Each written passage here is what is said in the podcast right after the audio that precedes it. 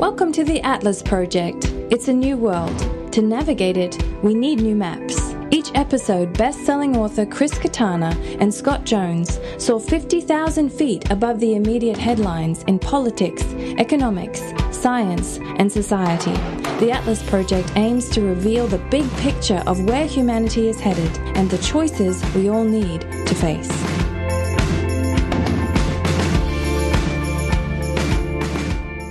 Chris, good to see you again, my friend. We were just in the pre-show conversation talking lights, computers, opera houses, technology. Scott, always good. Yeah, we were warming up. I mean, it's uh, actually for a few minutes there, I thought we were rolling tape. It's kind of sad that that's gonna that's just gonna stay between us. Well, that, that we'll we'll get for like uh, our if you're become a funder or something, we'll send you the pre-show tape, like uh, the B-roll. if you're if you're like uh, you know top tier funder, we'll actually get it converted to you know some kind of physical film, Exactly. We'll send you a film. and then and and then send you that. Whether you'll have the capacity to play it back might be might be a problem, but that's on your end. That's on you. Yeah, I've thought about live streaming our conversations, but I'm I'm trying to figure out how we would do it and keep the sound quality up. Like, um, so in the future, if our listeners, if you're listening to this and you would like to, you know, see us record this parts of it, you know, as you're going through your day and you want to goof off at work and you want to see us on a Thursday morning record, you know, let us know and I'll look into how we could do it and keep our sound quality as good as it is. That's uh, you're gonna. It's gonna be a stampede to the door for that one. Exactly. I'm just not sure if they're coming in or they're or they're leaving. Oh, they're going out, be one of the right? Exactly. Hey, so Yeah, you gave a yeah, you gave a seminar this week, right? Did, Oh, so yeah, so I got I got to share this with uh, with you and everyone because it was super fun. So, I mean, I I think we've talked about this before. I do I do quite a lot of um, education and and workshops with senior executives. I mean, especially European, but they're kind of from all over the place.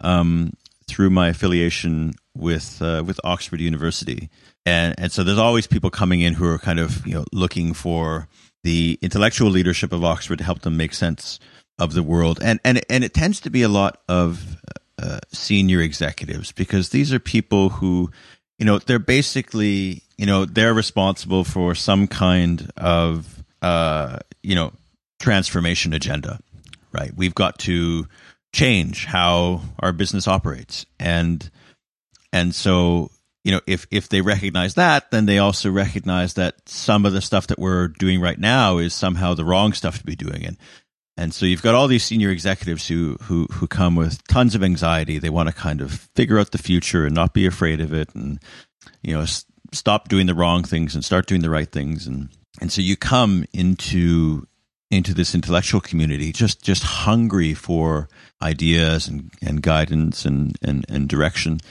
Of course, you know, what they often don't realize is that, you know, the the intellectual community is just as divided and confused as as they are. We just, you know, use more syllables to to to have have the argument, have the conversation. Um, but anyway, so Tuesday was uh, another one of these. It was a kind of a, a group of 30 or 40, you know, sort of like high potentials who have been identified, whatever that means, uh, in, uh, I'm a in of the I'm a, big- I'm solid middling potential. are, you, are you a middling? No, no, no. solid, solid middling. There would be, I'm, I'm sure, you know, in this day and age, there would be some sort of affirmation giving group that you would belong to that- that- in that any large corporation. You might, you might be like one of the, like one of the aspiring troublemakers or, you know, people, people would find a way to make you feel good about yourself and to give more when you come into the office, whatever, whatever your, your gifts might be. But, but anyway, so these were, you know, high potentials. I, I hate all this language, but anyway, that's, that's business speak for, you know, we think that we will give you a bigger budget to control one day. So, you know, come to Oxford and learn some stuff. Uh, for a big global pharmaceutical company, like one of the big ones. So, you know, interesting organization and, and you know, a kind of company that uh, has to deal with all sorts of change that is taking place in the world. and I kind of guess public opinion is often not on their side. I mean, like, it, which is, I mean, you could argue for or against that. Like, whether, I mean, because, you know, the, you know, the drug prices and, and the profits, but then, you know, the, how that seems exorbitant, exuberant, but then you, from their side, like, hey, you don't see how many drugs fail trial testing and stuff. And so the successful ones have to subsidize the failing ones. And so, you know, I mean, there's, but I mean, but it's still, it's hard to sell that. Like when they're making a killing, it's hard to explain that to consumers. Yeah, that's true. And you know, when you get inside these large corporations, that's you know that's that's one of a, a dozen giant questions that they're kind of working with and, and and and struggling with. I mean, they've got a whole other group that's trying to figure out, you know, how do we work with the hospitals of the future? You got a whole other group is trying to figure out, you know, where will the healthcare markets of the future be? Like what's going to happen in Africa? What's going to be happening in developing parts of Asia over the next 10, 20, 30, 40 years? Um, yeah, yeah. You know, what's our legal strategy around patents? And, and it's true at the end of the day, uh, you know, the, the corporate types are basically how can we make more money for our shareholders? But, you know, it, big corporations like this, they're, they're also complicated spaces. You've got a lot of, you know, highly trained, uh, highly committed uh, medical researchers, you know, scientists who are in it for the science, right? Who who are there because inside the paywall, I get a big budget to, you know, run my trials and you know come up with a bunch of funky molecules or whatever it is they do, but with just far more resources and far less kind of uh, paperwork than they had when they were in some kind of academic research shop. And, and anyway, all that is context. So so I I walk in. They're in Oxford for a week, and I walk in on, on kind of the morning of day one, which is where I'm often brought in, uh, and asked to uh, basically talk about 21st century challenges. So like this very broad remit to so you know Chris uh, t- so this uh, this thing called the future tell us about that right and and basically to them, I represent their fear, right? I represent there's this uh, change or unknown. The future is going to be what it's going to be. I don't know, but you know, so so manage my fear for me. Take it away. Give me a structure or a framework for making sense of it, so that we can then you know be be comfortable. There was a picture. A me- there was a meme going around Facebook. It was a picture of Howard Cosell standing next to OJ Simpson and Bruce Jenner from the 70s. He's like, Hi, I'm Howard Cosell. I can see the future. And let me tell you what I'm seeing in the future for you two guys. that was great. So you're like their Howard oh, Cosell. God. Okay, I'll I'll use that next time. Maybe I'll help them understand what what what the relationship is meant to be. Uh, but uh, anyway, so it happened that this time I was giving this workshop in uh, a very unusual venue uh, which is uh, it's called the Oxford Union, and it's a debating chamber, uh, a rather famous debating chamber. I mean, you know, everyone has appeared in that chamber and uh, given a talk, right? Like from sort of you know Mother Teresa and uh, you know the Dalai Lama to you know Justin Bieber, right? It's it's it's this famous venue. what, what, what, from the ridiculous to the sublime there. yeah, that no, that's right. Do you, and, do you, know, do you every... know, like when Justin Bieber went to see Anne Frank's house, you know, tour the Anne Frank, he's like, he looks all emotional. He goes, "I think she would have been a believer." oh my God, he did not say that. He did say that. I, I, you know, so he's my countryman. So mm. Canadian Canada has given a lot of great things musically to the world. Thank you, thank you. Let's just let's just move on from that subject then. Well, I guess I brought it up, so it's it's my own fault. Uh, but uh, so this is a debating chamber, and uh, it's one of the world's um, sort of most celebrated debating chambers for competitive debate. Uh, and so you've got competitive debates happening there every week, uh, where you've kind of got a motion, and, and then you've got speakers for the motion, and you've got speakers against the motion. And so what I decided to do kind of to to push back against the idea that there is sort of one future or one narrative of the future, uh, but also to have a bit of fun with that venue.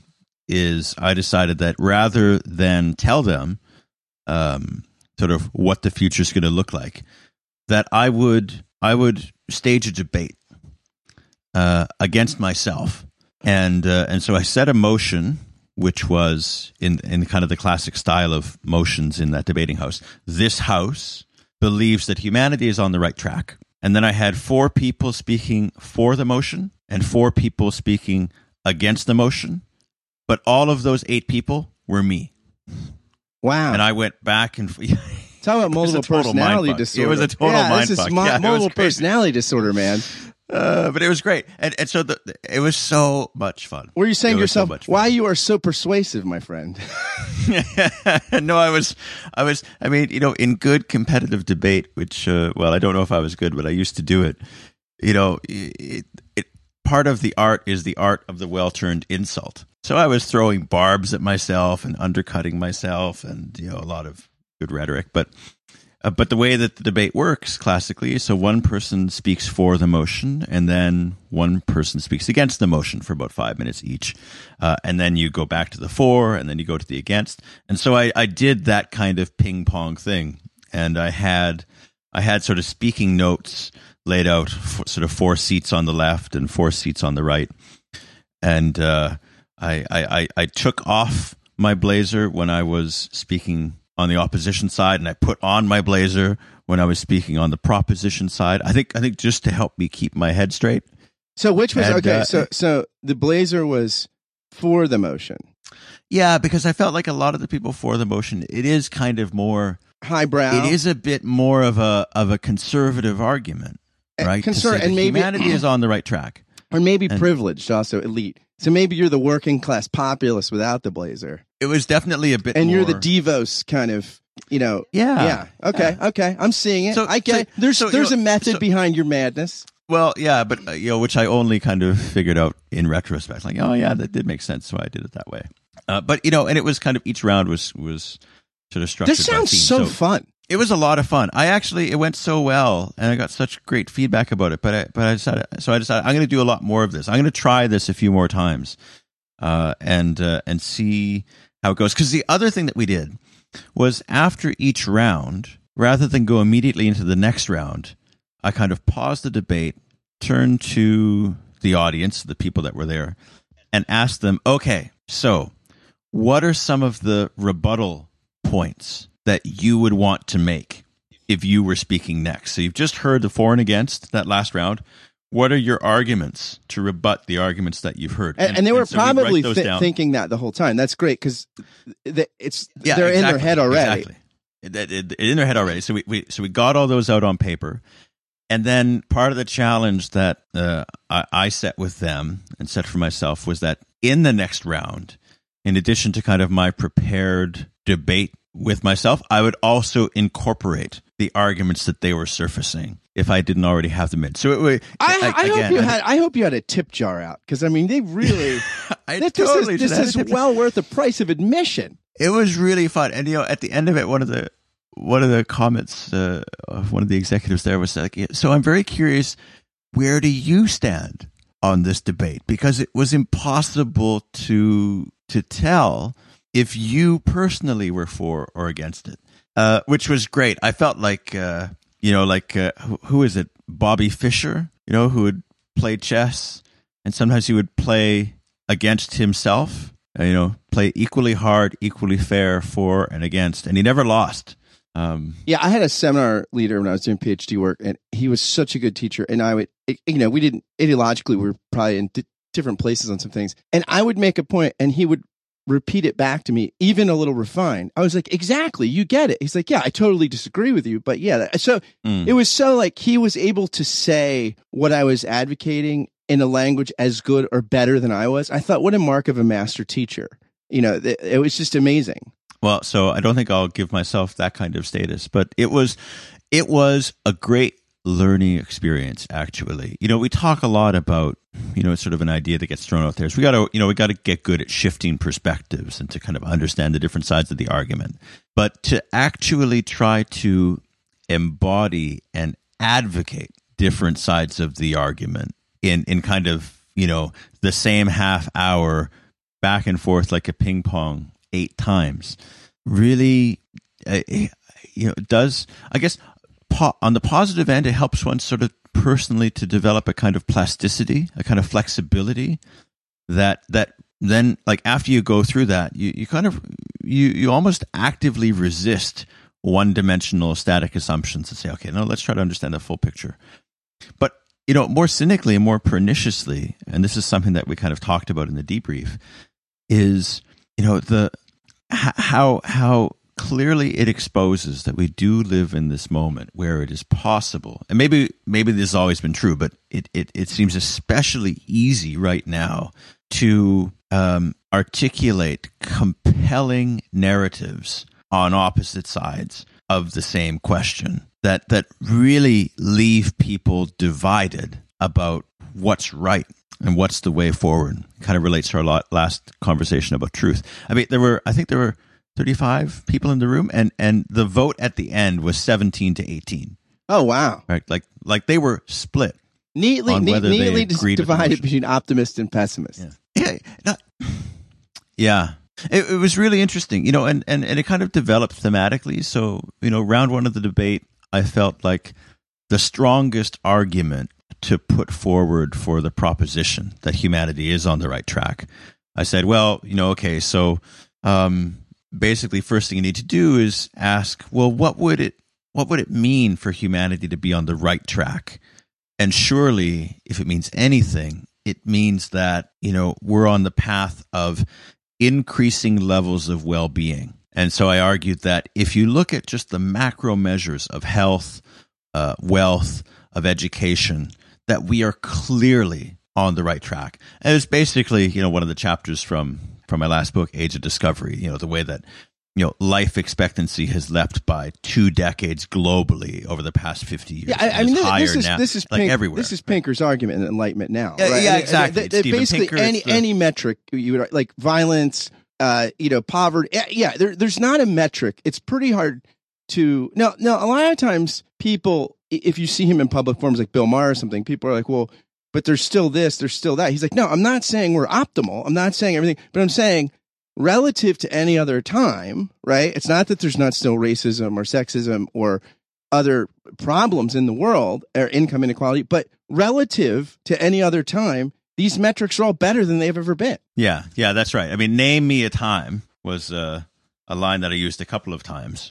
right? Name me a time where we've been better off. But you know, and and so then the first opposition has to take that and and respond.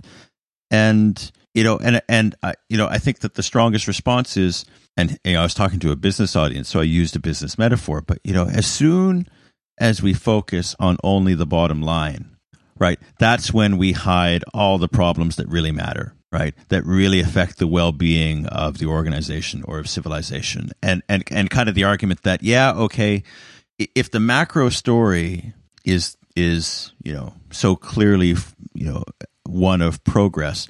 Well you know what about the more micro story of the division of the winners and losers and the inequalities that are that are growing in society? And so you know i was able to throw some pretty startling statistics out. Um, health for example we were we were uh, in oxford england and you know it's a dirty it's a dirty truth which is you know one that you can find in a lot of wealthy parts of the world. But in oxford the difference in life expectancy between the richest and the poorest parts of the city is about two decades. That doesn't surprise and that's me. not yeah, uncommon. that doesn't surprise me. Yeah, right. So, so you know, we're talking about global gains at the same time that there is the the the entire um, sort of uh, what's the word like the the the entire size of the gain can be eliminated if you just like walk across the tracks, so to speak right? So you know, how can that be progress? Or you know, similarly, there, there, and this is the point you make in, in Age of Discovery, right? That, that one of the challenges in the Renaissance and now is how do you take the aggregate gain and, and make yeah. it more particularized? Like it, it because because yeah. if yeah. you no, if you looked hundred years ago, I would guess that the same dynamic would have been true. About you know, the rich probably live longer than the poor, but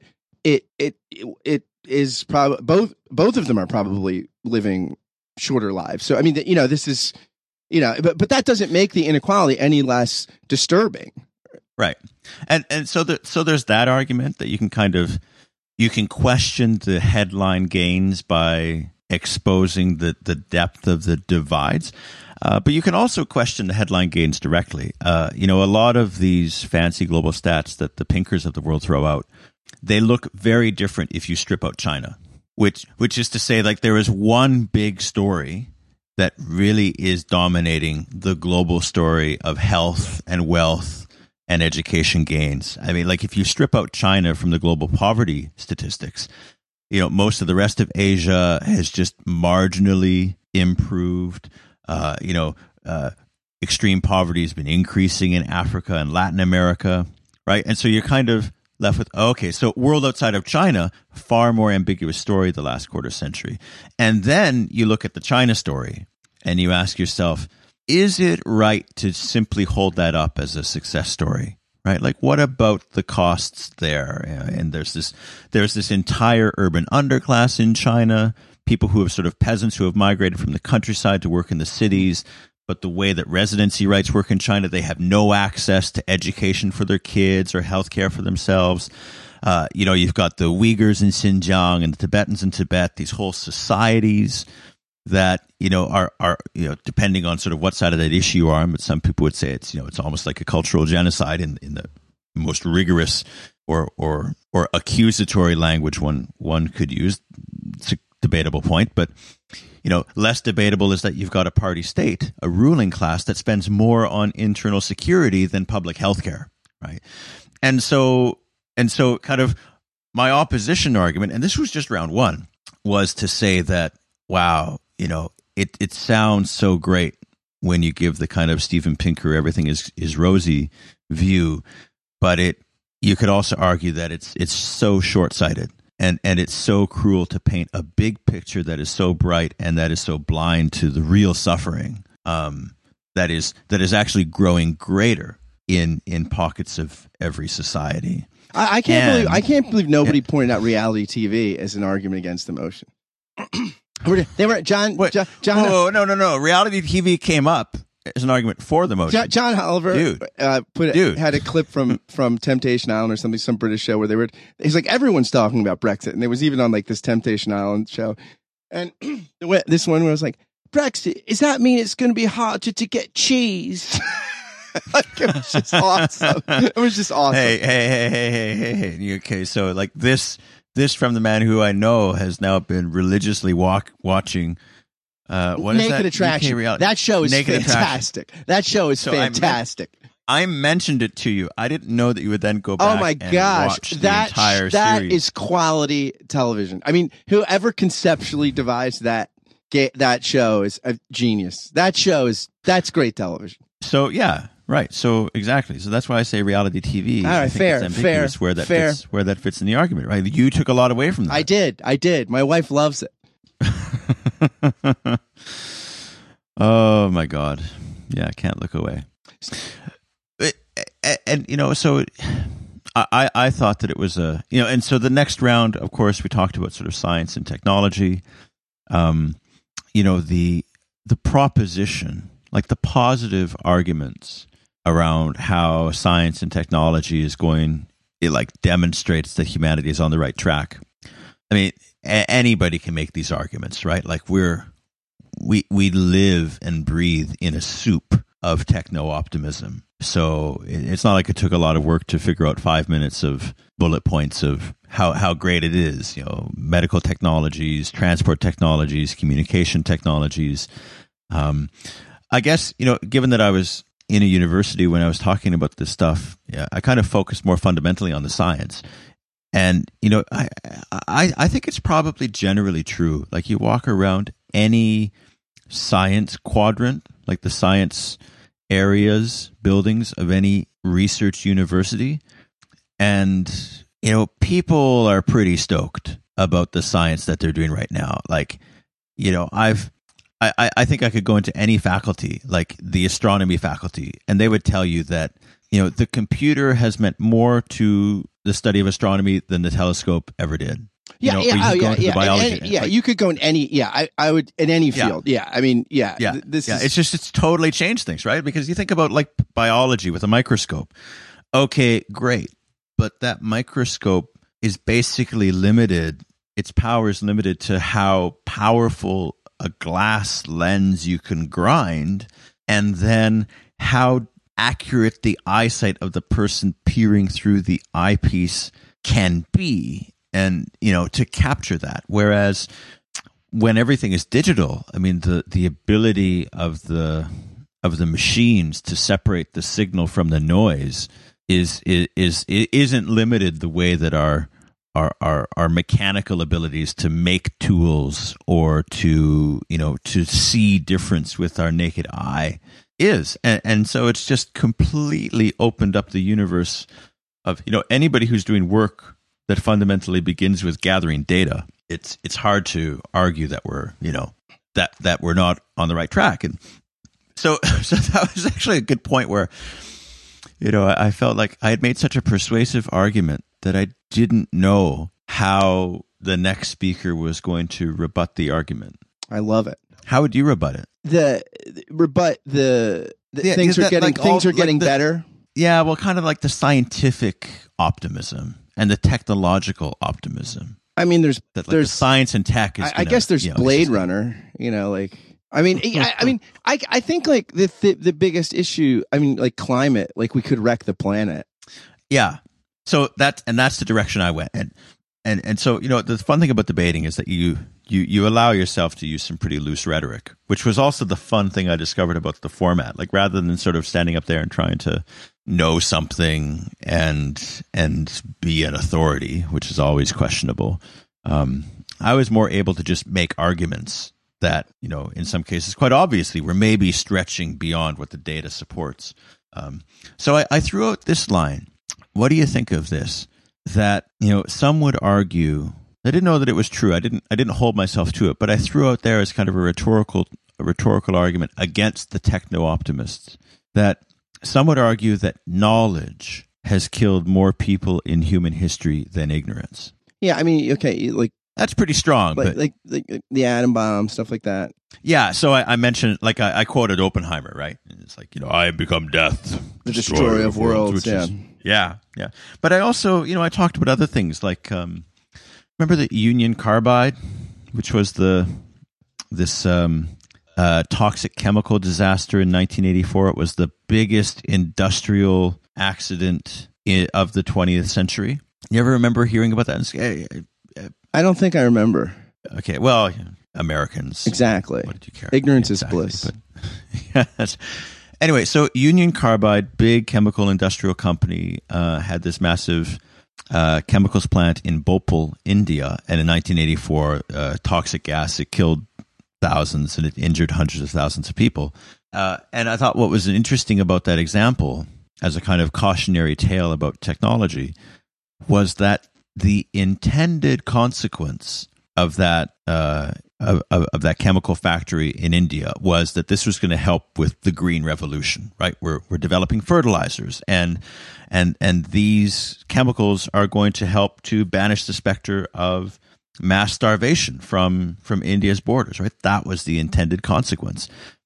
But it kind of demonstrated how badly things can go wrong when you know you treat technology like just a material thing and and and you ignore all of the social stuff that goes with technology like the assessment of risks and and regulations and and ethics and even like public awareness and participation in like so what is this thing and how is it used and what are the consequences for us um just how badly we can get things wrong Yeah, th- we yeah. fail to This is to, Postman's to see all the social consequences yeah This is Postman's argument in Technopoly, right? That like that you know, it's one thing when the culture's problems drive the technology, and then another thing when the when the technology drives the culture, and he thinks that's a technopoly where it where the culture starts to serve the Mm. technology, and and, and, and you Mm. kind it kind of runs out of control on its own, you know, Mm. steam. And I, I think that yeah, Mm. that I mean that you could argue that that's diminishes the human spirit Well, not only diminishes the human spirit, but kind of exposes And kills- and kills to, people. to risks And kills people. kills people, Yeah, right? kills people. But yeah, but but like exposes us to these like big scale risks, right? Uh, the same way that you know the the boom in transportation networks exposes us to pandemic risks, uh, or you know the boom in digital communications exposes us to infrastructure risks. You know, like solar flares and things have sort of gone from being you know curious astronomical events to these giant black swan possibilities that wow if there was ever some kind of big scale solar flare that hits the earth we've got to have a plan for that because pretty much everything now runs on our electrical networks. And uh, you know solar flares can knock electrical transformers out can put whole countries in the dark and how would we prepare for that? What would we do? And and and it's interesting you know thinking about something like that as an example of you know a solar flare like wow so nothing that we've done, that humanity has done over the past 50 years, has had any effect on the likelihood of, you know, some devastating solar flare hitting the planet. Uh, we have no influence over what the sun does. And yet everything that we've done on this planet has increased the the cost of that event if it were to take place, right? Because we've concentrated so much value into a particular way of organizing society that you know there's this celestial event that could disrupt that way of organizing and and so much now hinges upon it. Um, so that was interesting. We had a bit of a back and forth on that because then someone inevitably raises their hands and say but yeah okay now we're talking about doomsday scenarios that only happen in movies. I'm like no no no no i mean these things happen on a regular basis. The only question is uh, are we in their path when they happen.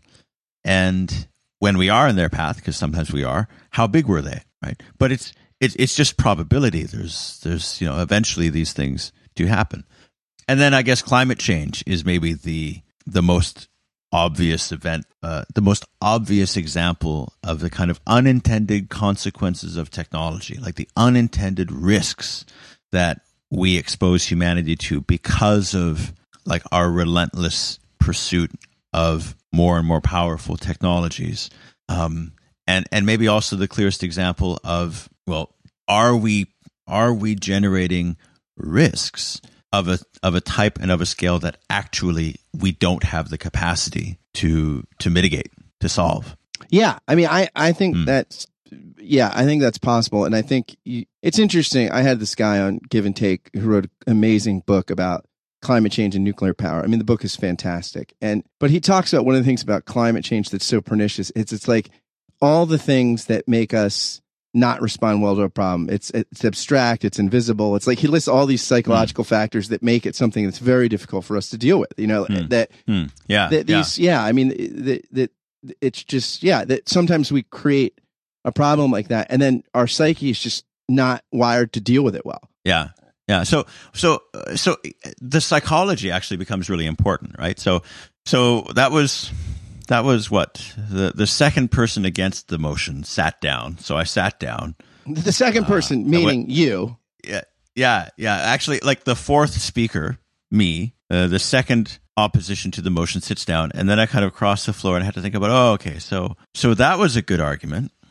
Um, how to come back against that and and it was about this way, like halfway through the debate, where I where I really started to, you know, kind of, uh, you know, poke poke barbs at myself. So I kind of I stood up at the at the podium and and and, and looked at the person who had just sat down, and you know, kind of wondered aloud, you know, what what bad things must have happened in the youth of this of of this person on the other side that he has such a cynical view of humanity.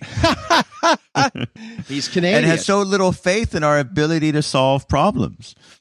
Right, which I thought was yeah, we all had a, a good laugh because you know so much of this questions about you know should we focus more on the opportunities or risks do kind of come down to like are you are you a cynic or are you optimistic? You know, do you think that we have it within ourselves to you know to recognize and respond to admittedly much bigger risks than we've ever faced in the past? And and so the optimist says yeah sure we do. I mean you know i know it's hard to believe but some of our tax dollars actually are well spent in the sense that you know good disaster preparation does take place in the, the FEMAs of the world and the UK and the Canadian and the European equivalents. I mean, if, for example, there is a kind of, uh, what was that film? Contagion. Oh, yeah, yeah, yeah, yeah. So, like this pandemic, is a good film, right? And anything with, uh, oh, what's his name? Anyway, always good.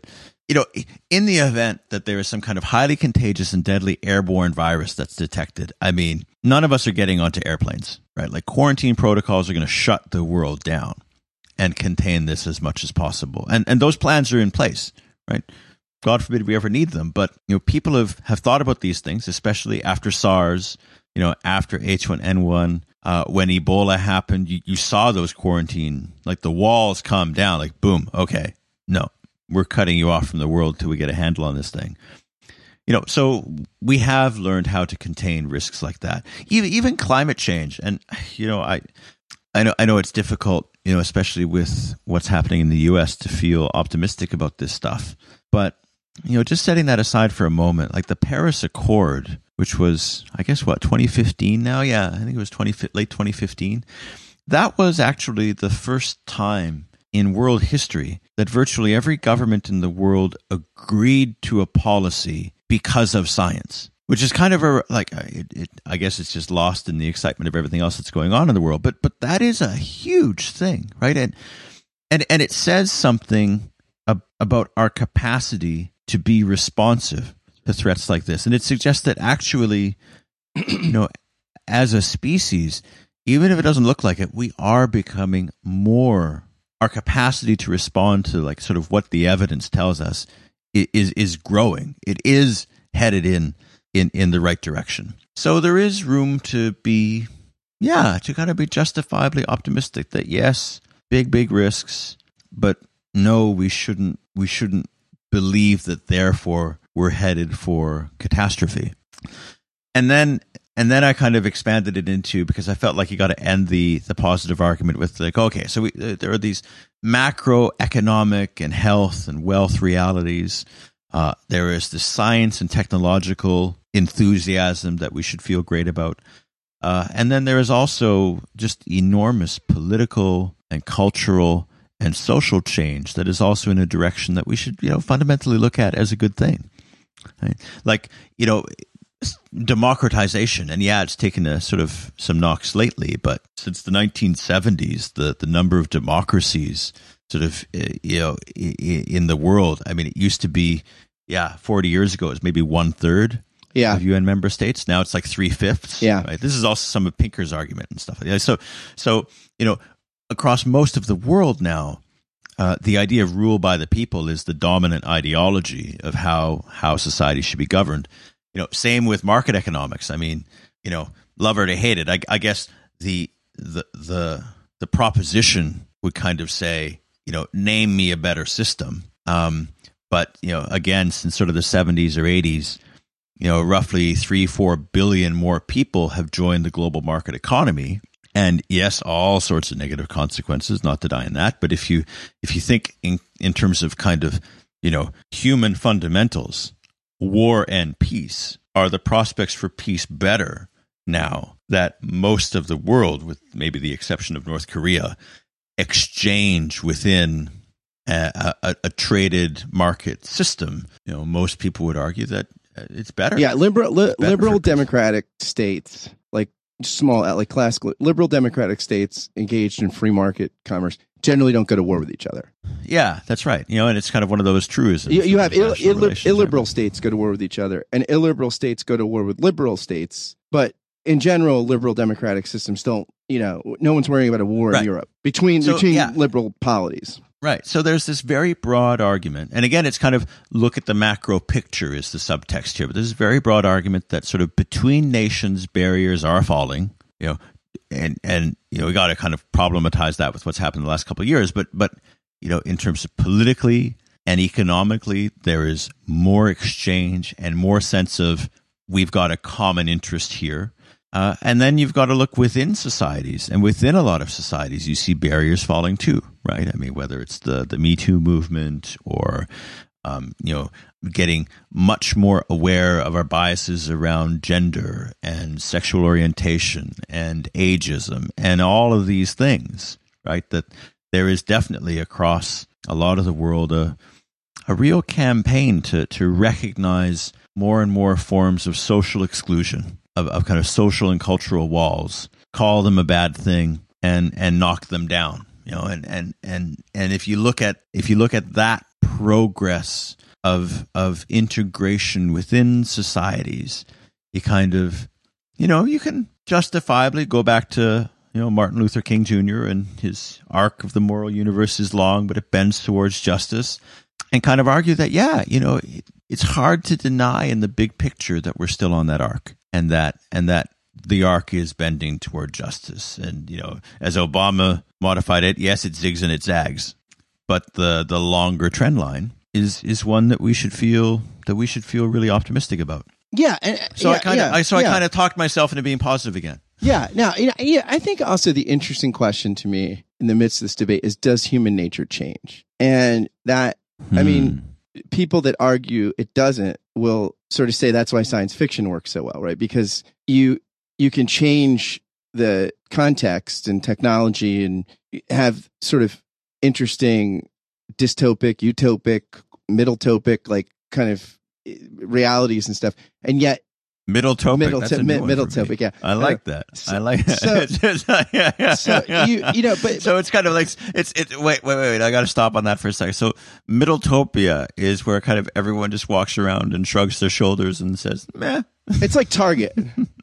you know, it's, it's not it's not Walmart. It's not Nordstrom's. It's Target. It's, or or as we say, as we say in Canada, we're we're a little more sophisticated than the yeah, exactly, exactly. So I, you know, you Target. No, no, no. Target, yeah, Target in the French It's Target, in the French yeah. province. Yeah, yeah. I think that the, that there's arguments, you know, to be made that there's a lot more continuity than discontinuity. And then there's you know, there's a book called All Things Shining that came out a couple years ago, and- 2011 maybe, and it's a great book by uh, Hubert Dreyfus and, and Sean Kelly. They are both Heidegger scholars and philosophers, and they, they kind of look at the classics as these.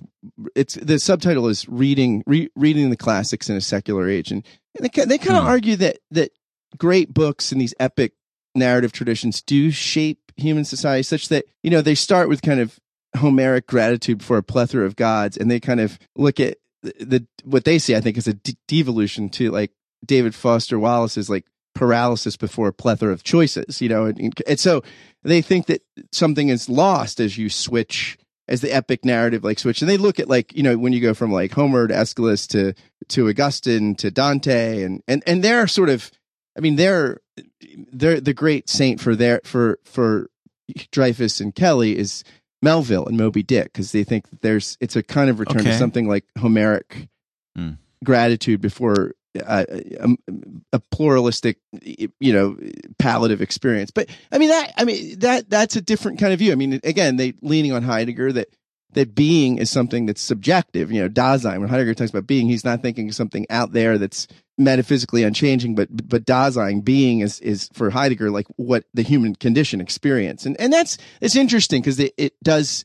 Then then do we get shaped differently? You know, or or is the human condition by and large, you know, a story of of of, of continuity more than discontinuity, which is why you can read ancient literature and still connect with it, or you know, I mean, it's it just it depends kind of on, on your perspective on that. But I think that's an interesting question to put in the mix because th- then it how how much does do technological developments and things like that actually change who we are? And I guess, I guess, yeah, that's interesting. Like, and and I guess it also.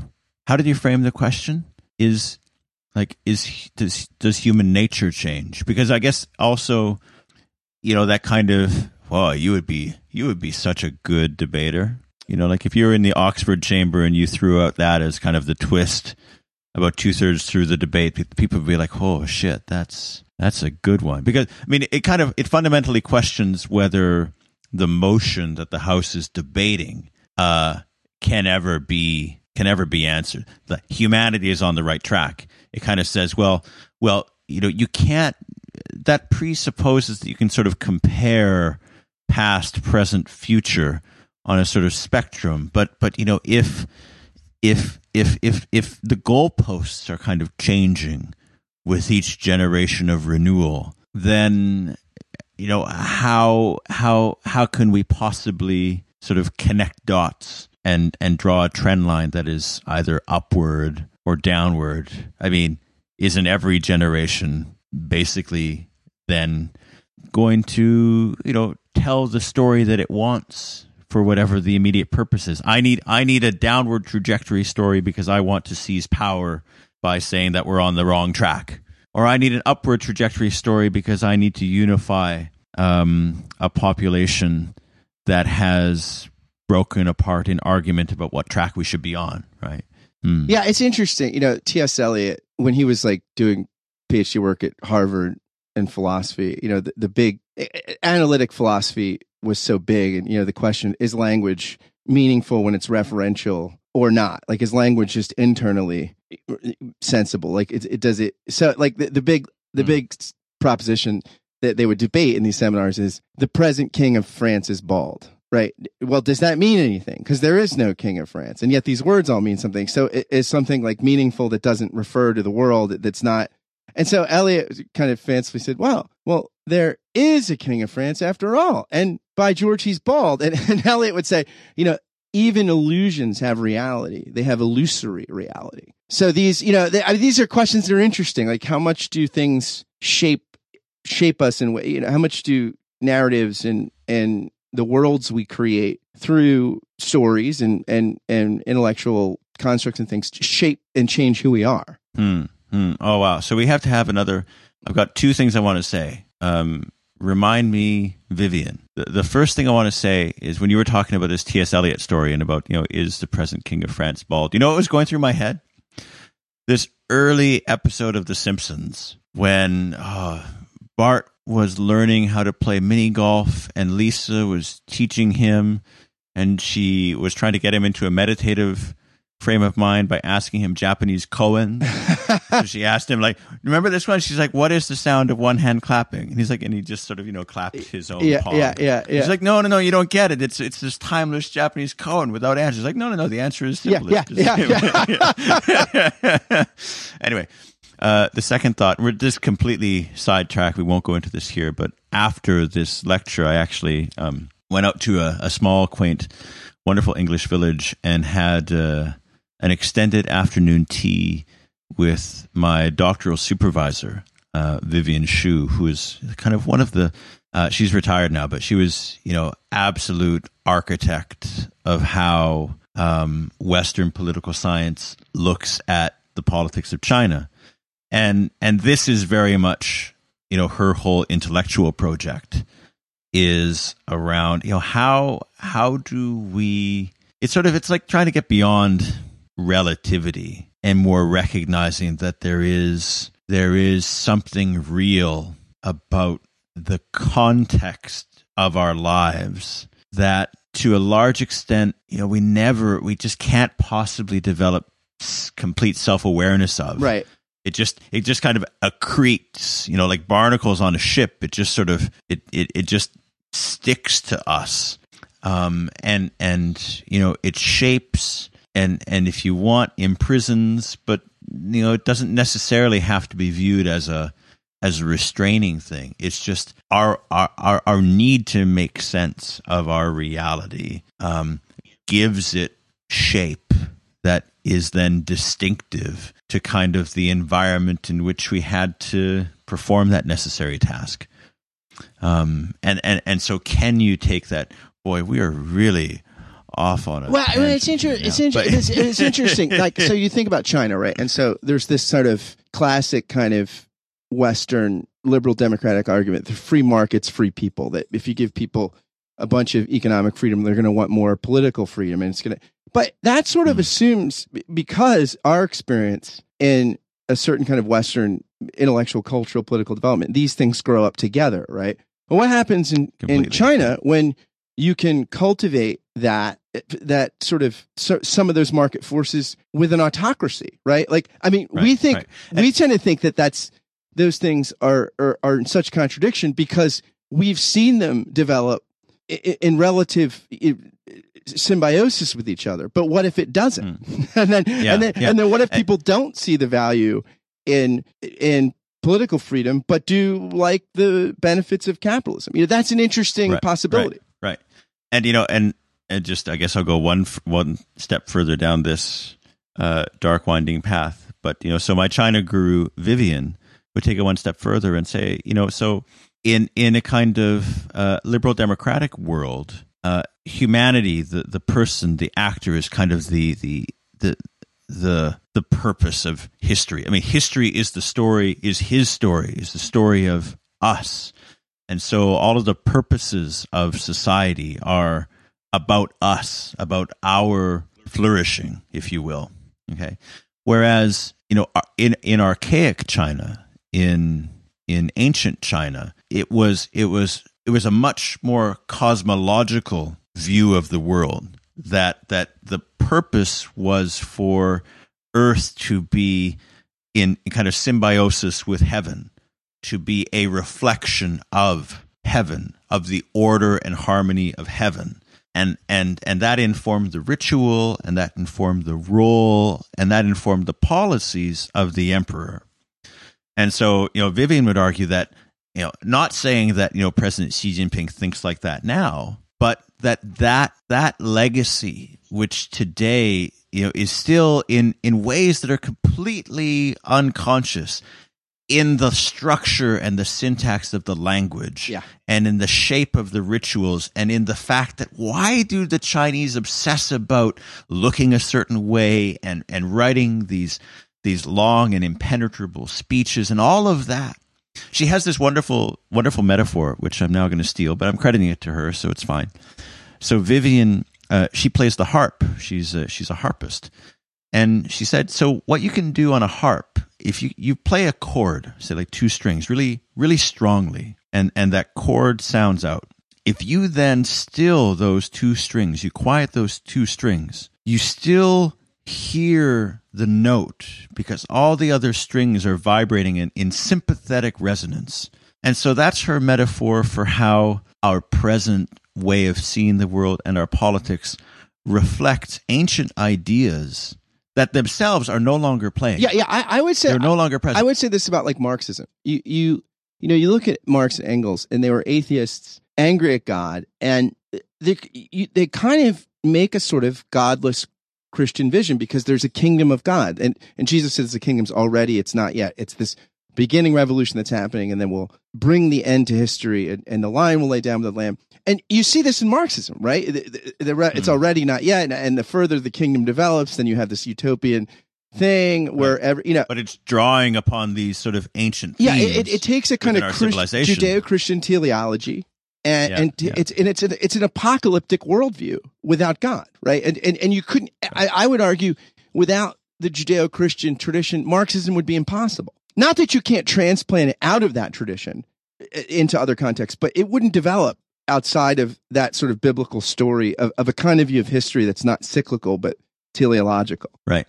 Right. That's really interesting. And so, I mean, so all of this, though, to bring this back to the debate I was having on Tuesday, you know, I get there is this kind of meta question about how do we, how do we begin to kind of put trajectory on humanity? Um, and, and is that, is that even a doable thing to, to know, are we on the right path? Are we on the right track?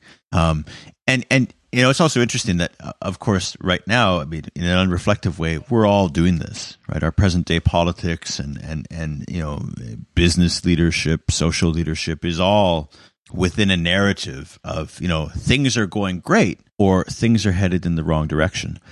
Um, I, I remember, so I kind of closed the, uh, the, the argument against the notion we were on the right track, uh, with more personal insults at myself. Know, so, so, so the proposition looks at the opposition as being cynical. Why are you so cynical? Why do you have no faith in humanity's ability to, to, to address these challenges? And, and the opposition, you know, kind of looks across the debating table at, at, at, its colleagues on the other sides of the argument and, and just kind of like wonders like what what fantasy land did you people uh, grow up in that you've developed such a naive optimism about like one what humanity's intentions are and two humanity's ability to like overcome obstacles? Um, which which was obvious in, in the context of that debate because the the proposition had grown up in Canada. And so you know every trend looks like a hockey stick just sort of you know going in the right direction um, I think you know and and there's a really powerful argument on the other side on sort of the cynical side when you ask you know is humanity able to um, to to respond to the complexity and the scale of the crises that we've manufactured, uh, which is the global financial crisis. Right. I mean, so climate change is is the unfolding crisis now. You know, the financial crisis was the one that happened a decade ago, uh, which had you know catastrophic consequences for a lot of people, and uh, and also happened within a domain of kind of you know society where the resources to study the problem and to see a problem are almost unlimited. Right? Like the financial sector and the regulation. I mean, you've got as many PhDs as you want, as much money as you need.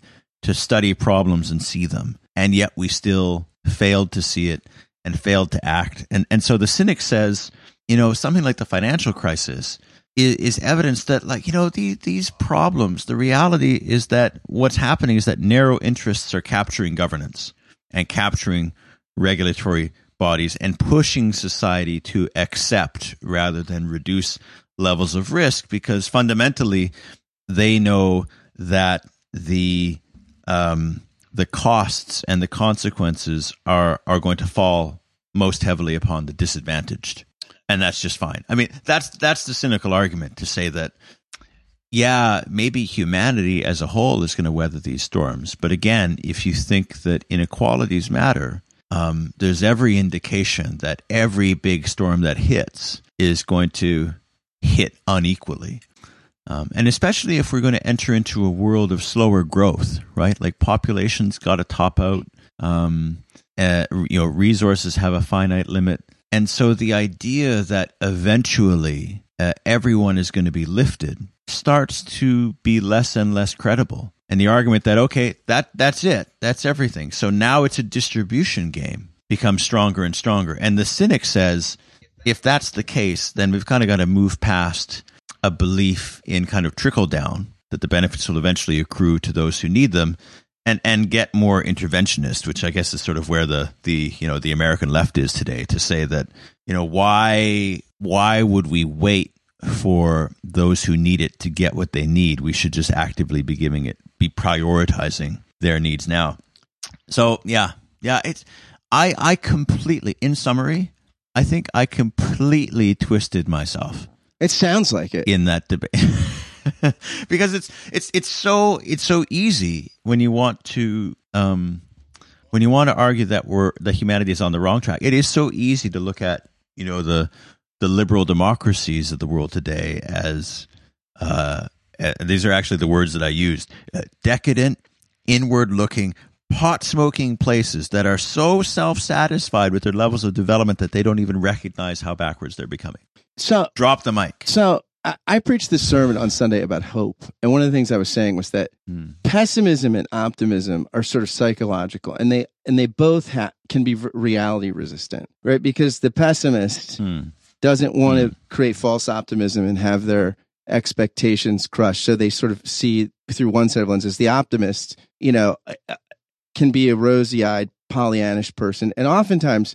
If you have friends that are optimists or pessimists when you're in crisis, it can be frustrating because one knocks you down or the other one feels like they're minimizing your situation whereas hope is such that it can take seriously the problem and, and and not paper over it and yet also not despair and there's something transcendent about real hope that can actually that that's it's sort of more realistic than the opt uh, than the pessimist or because i mean it's it's uh, it got as much realism as the pessimist. And yet it's it it's it it has the positive energy of the optimist without the Pollyannish nature, and I think that that that to me is is is is I mean this is you know Viktor Frankl, Ma- Man's Search for Meaning, you know like so much of of of what kept people alive in the concentration camps was existential kind of hope, and I think that hope is a powerful thing because I think it again it it it, it allows you to to to to dream and to have a, you know an enlightened imagination, and yet also again not minimize the tragic nature of of the human condition which so often is before us So that I think that's a brilliant kind of synthesis note to end on. And I wonder too, you know, so I wonder because it has been a really kind of rocky few years, you know, in many places around the world. And I wonder if that's going to be the, you know, not the middle, I don't know if it's the middletopia, um, but I wonder if that's where the conversation is going to start going in a lot of societies is a recognition that you know we're kind of divided between optimism and pessimism. And and and and and both both dissatisfy in ways. What we really need to do the unifying conversation is around hope and and how do we kind of you know come together and build together because we recognize that you know uh, fears and anxieties are justified. And we also recognize that we have immense resources and, and, and potential to, you know, address them seriously. And not to create a utopia in which there's just no more problems, but to create a different and more beautiful world. And and if that's a realistic possibility, then then surely that should be what we can we can work toward. Amen to that. Dude, dude, you should have been there on Tuesday. That'd be awesome. We might have to do this together. That would be fun. We could each play. Mm. We could each play like two different people.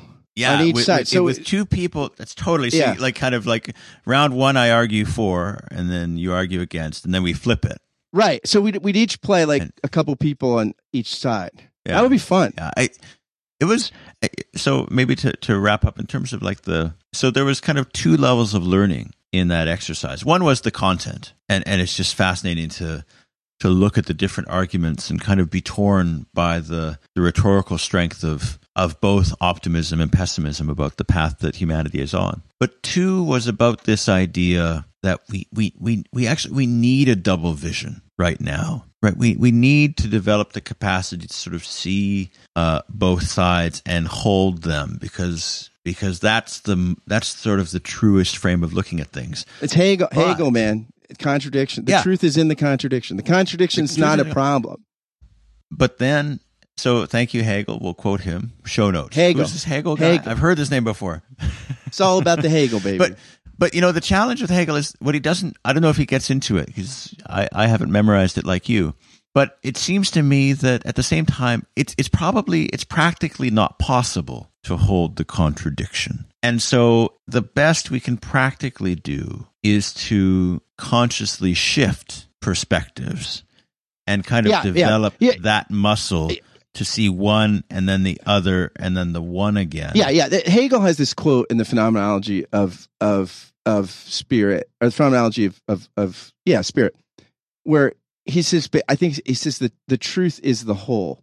Uh and he basically, you know, Adorno responding to that has this line. I forget which book it is in, but he says, you know, the whole is the lie. But but for for Hegel, you know, for Hegel though, the whole is only seen through the particular, right? Like there's no universal outside of the particular, right? So you can only there's no view from nowhere, right? So you can you so our our finite capacity to see the whole is only you can see parts of it at once so you so the universal isn't an end around around particularity you know mm. it, it's not it's not just, the particularity is all there is but but because there's a greater whole but you can only sort of you can only know the universal through many particulars yeah, absolutely and and kind of piece it together and reflect yeah no exactly mm-hmm. amen dude so I, I feel like that was good work for both of us absolutely having having that conversation looking at both sides um and and I'd love to know what our listeners thought. Yeah, me too, dude. Send us an email, everybody. Always mind blowing, my friend. Ditto. Thanks for listening to the Atlas Project. We'd love to hear your feedback. Drop us a line or send us a message on Facebook. If you really like what we're doing, please rate us on iTunes and write a review. It helps so much as we're just getting off the ground.